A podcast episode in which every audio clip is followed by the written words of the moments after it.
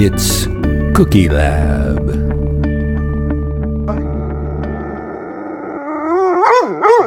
Hi, and welcome to Cookie Lab. I'm Jill. And I'm Chris and Jill. I'm very excited this morning because I skipped breakfast and I was just thinking, gee, I would like a nice big hearty breakfast cookie. I wonder who has one ready for me. And lo and behold, And then I appeared in your garage Yeah. with what appears to be what does it look like to you? it looked like a full container of blueberry pancakes with another container of not pats of butter, but like when they scoop out the butter at the fancy diner and they put a scoop, Fancy diner. scoop of butter at a New York diner or a New Jersey diner. Okay.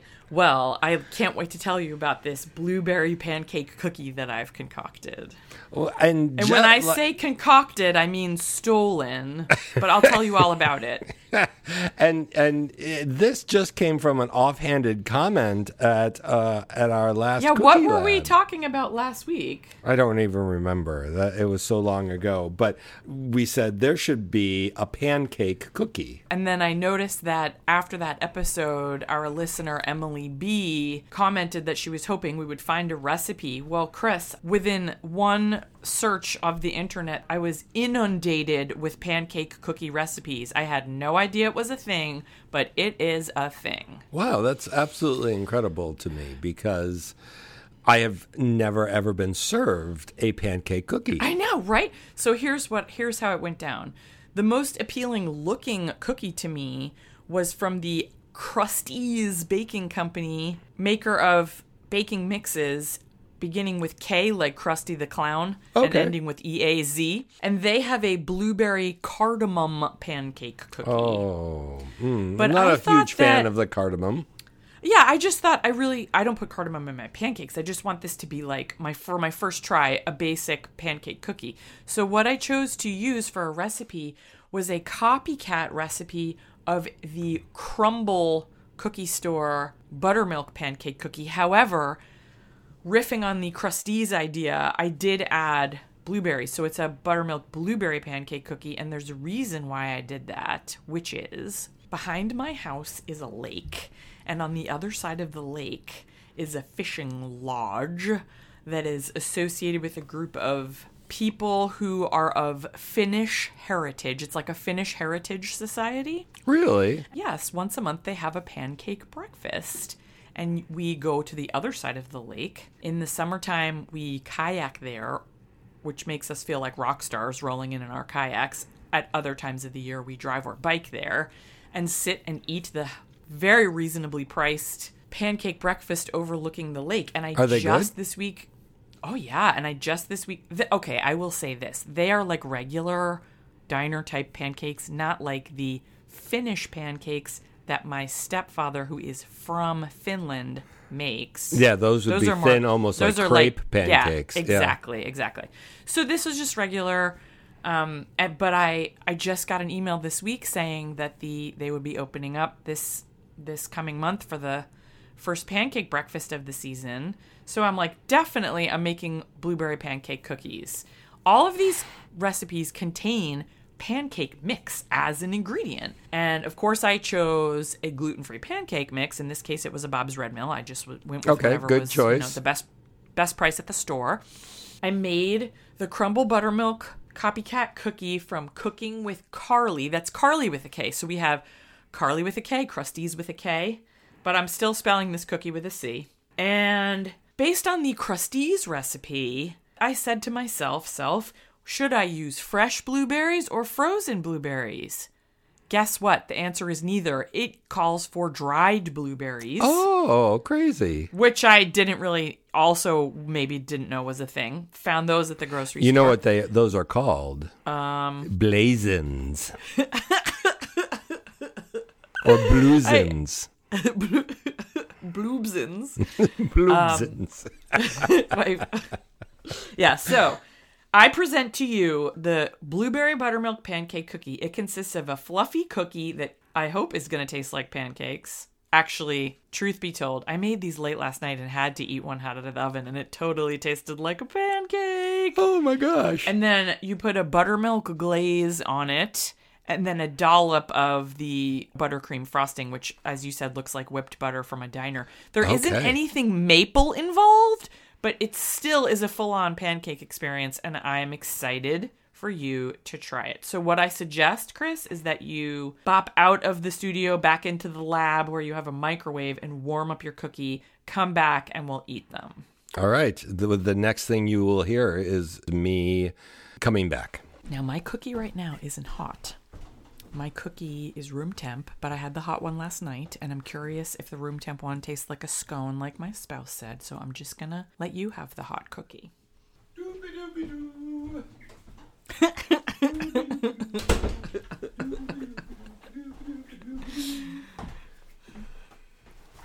I'm back.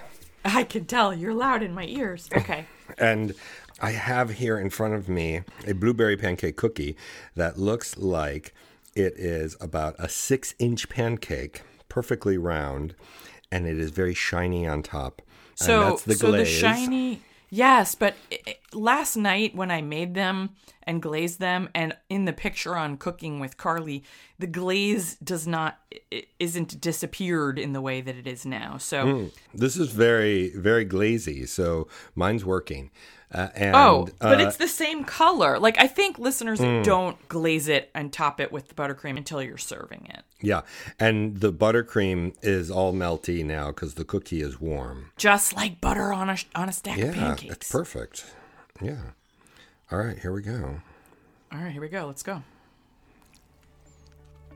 Hmm. Oh my God, Jill.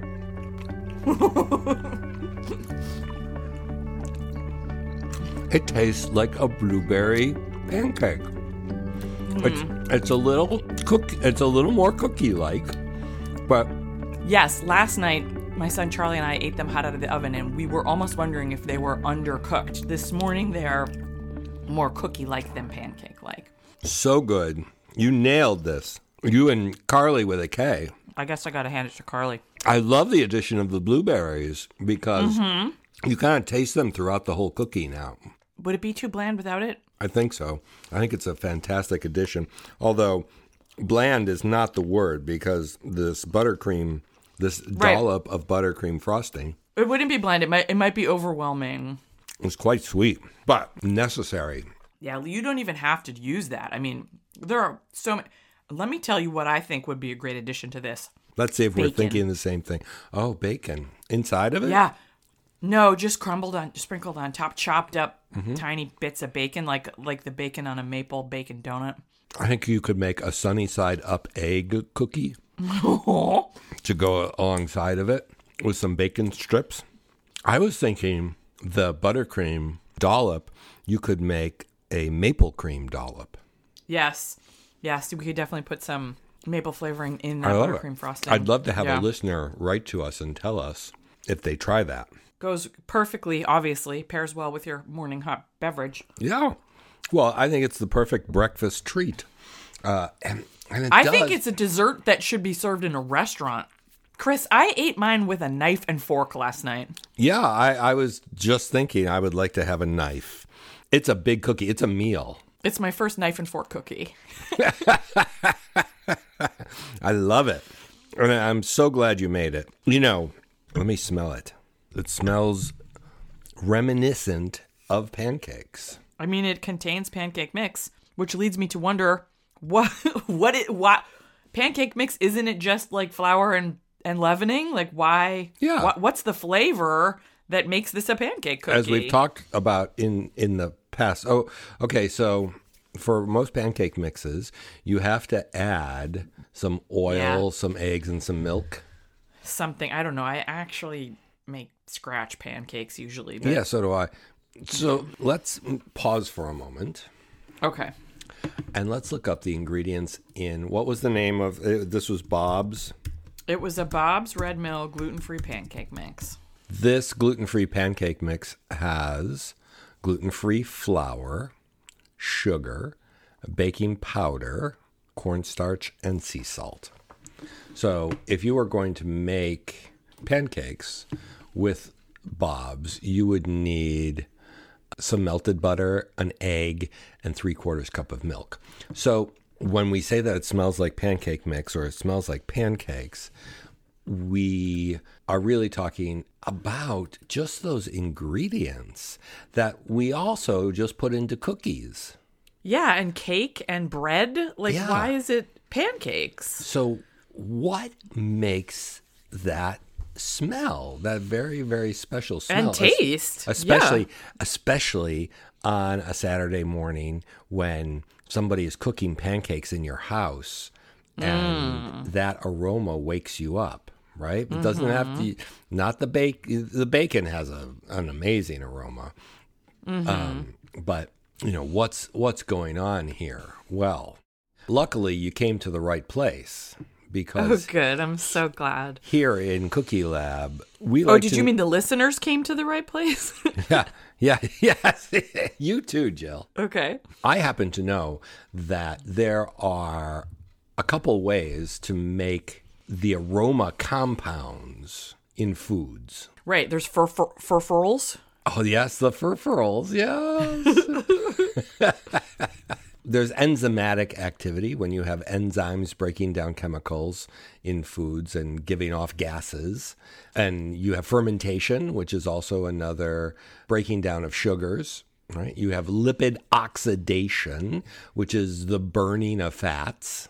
And hmm. you have thermal reactions like caramelization and mm-hmm. our friend The, Maillard. Yes, the Maillard reaction, first reported by Louis Camille Maillard in uh, 1912. And one of the things that I've discovered is that he took amino acids, which are fa- the building blocks of proteins. So he took some amino acids and some sugars and dissolved them in water and heated it and a yellow brown color developed. And that was how uh, Maillard first discovered that there was this reaction going on. Now, Just to sidetrack, wouldn't it have been? Wouldn't it be fun to be like around for a like a scientific discovery? Like, oh, it changed color. That must mean there's something What? going on. something has happened. There's a chemical change going on. The other thing that happens with a chemical ca- change is you can't go backwards. Right. I learned that in school. Yeah. I, you know what I wanted to know was what causes the smell of the pancakes cooking.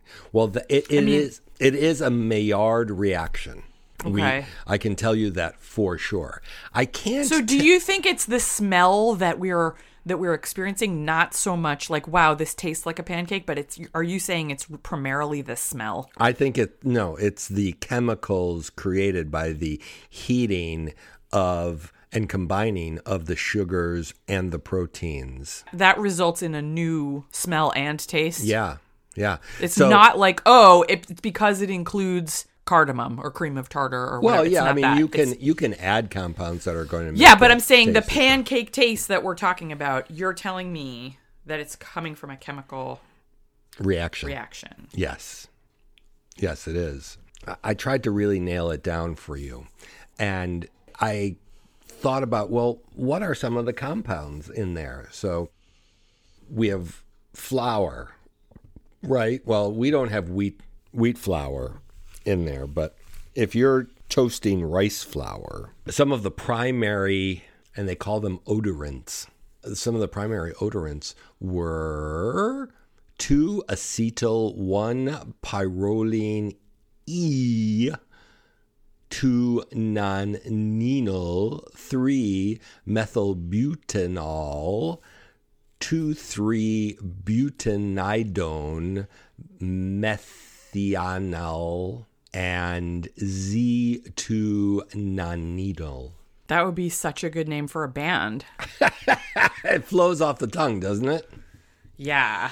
So, one compound in particular, 2 acetyl 1 pyrroline, has been suggested to be the key odorant of bread crusts and is considered to be responsible for the cracker like odor properties of foods. And this is someone's job, people. Yeah, finding out what these things are. And so, odorants, furfuls, esters, these are all chemical compounds that make it up. I have been stumped. If there's a listener out there who knows exactly what the aroma of pancakes would be, then please tell me.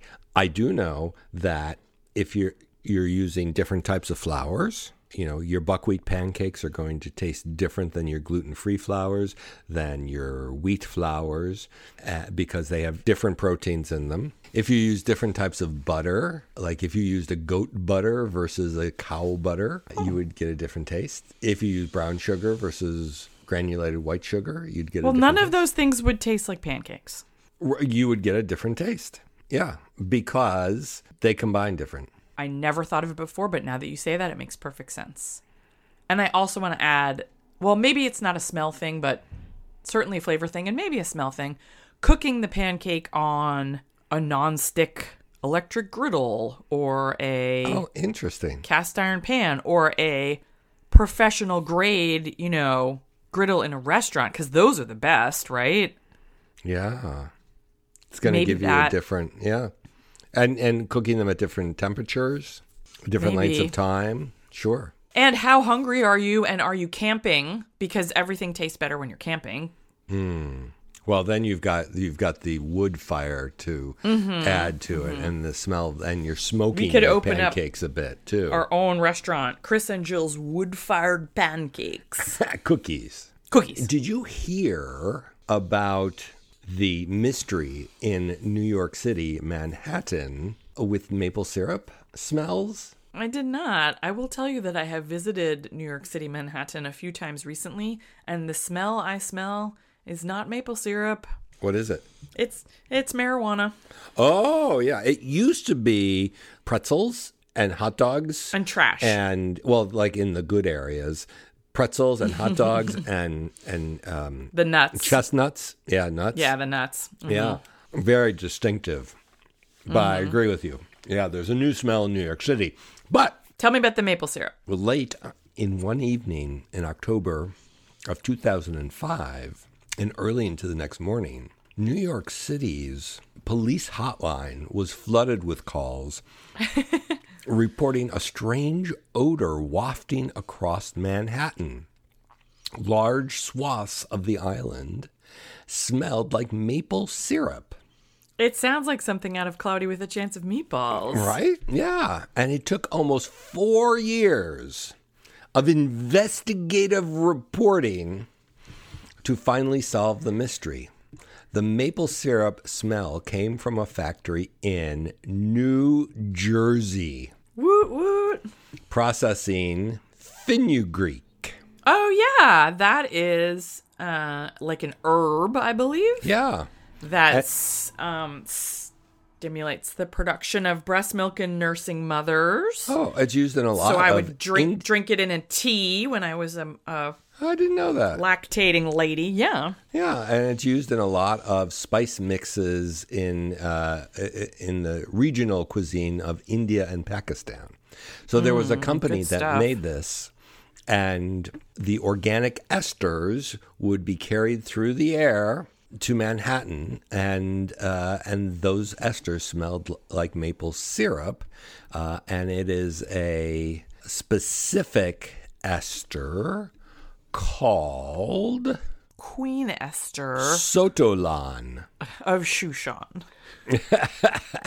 Sotolon. And that is associated with maple syrup. So if we had made the maple syrup buttercream dollop or the maple butter dollop, I would have talked much more about this Manhattan maple mystery.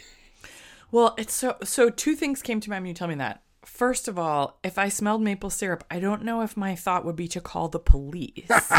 Second of all, when you said the police were flooded, I'm so glad to hear it was just a factory across the river and not an actual flood like the terrible molasses disaster, Boston's terrible molasses disaster of 18 something. Right. Right. That must have smelled interesting as well because that was hot molasses. We can do another cookie lab on that. Did we mention it when we were back in molasses ginger cookie making times? I don't know. yeah, we should keep track of what we talk about. Yeah, I, I meant to make a make a list. Okay, that was 1919, the the Boston molasses disaster. So, what do you think? I'm still eating them. Yeah, I think it's people. I think you should should plan this for a special occasion soon. Or just breakfast. Mm-hmm. Yeah. And while your family's sitting around waiting for the next batch of cookies to get done, and they're eating their sunny side up cookies and their bacon cookies, and here come the pancake cookies. You just reach across that table and grab as many as you want, and just ignore the people who are saying, Hey, Keep your paws off my cookies. there you go. Slam dunk, Jill. Um, Slam dunk on this cookie. I love it. Thanks, thanks, Chris. And we'll see you next week with our own investigative reporting around What's it gonna be? the power of milk powder. Sounds awesome. see you next week, Jill. Bye. Bye.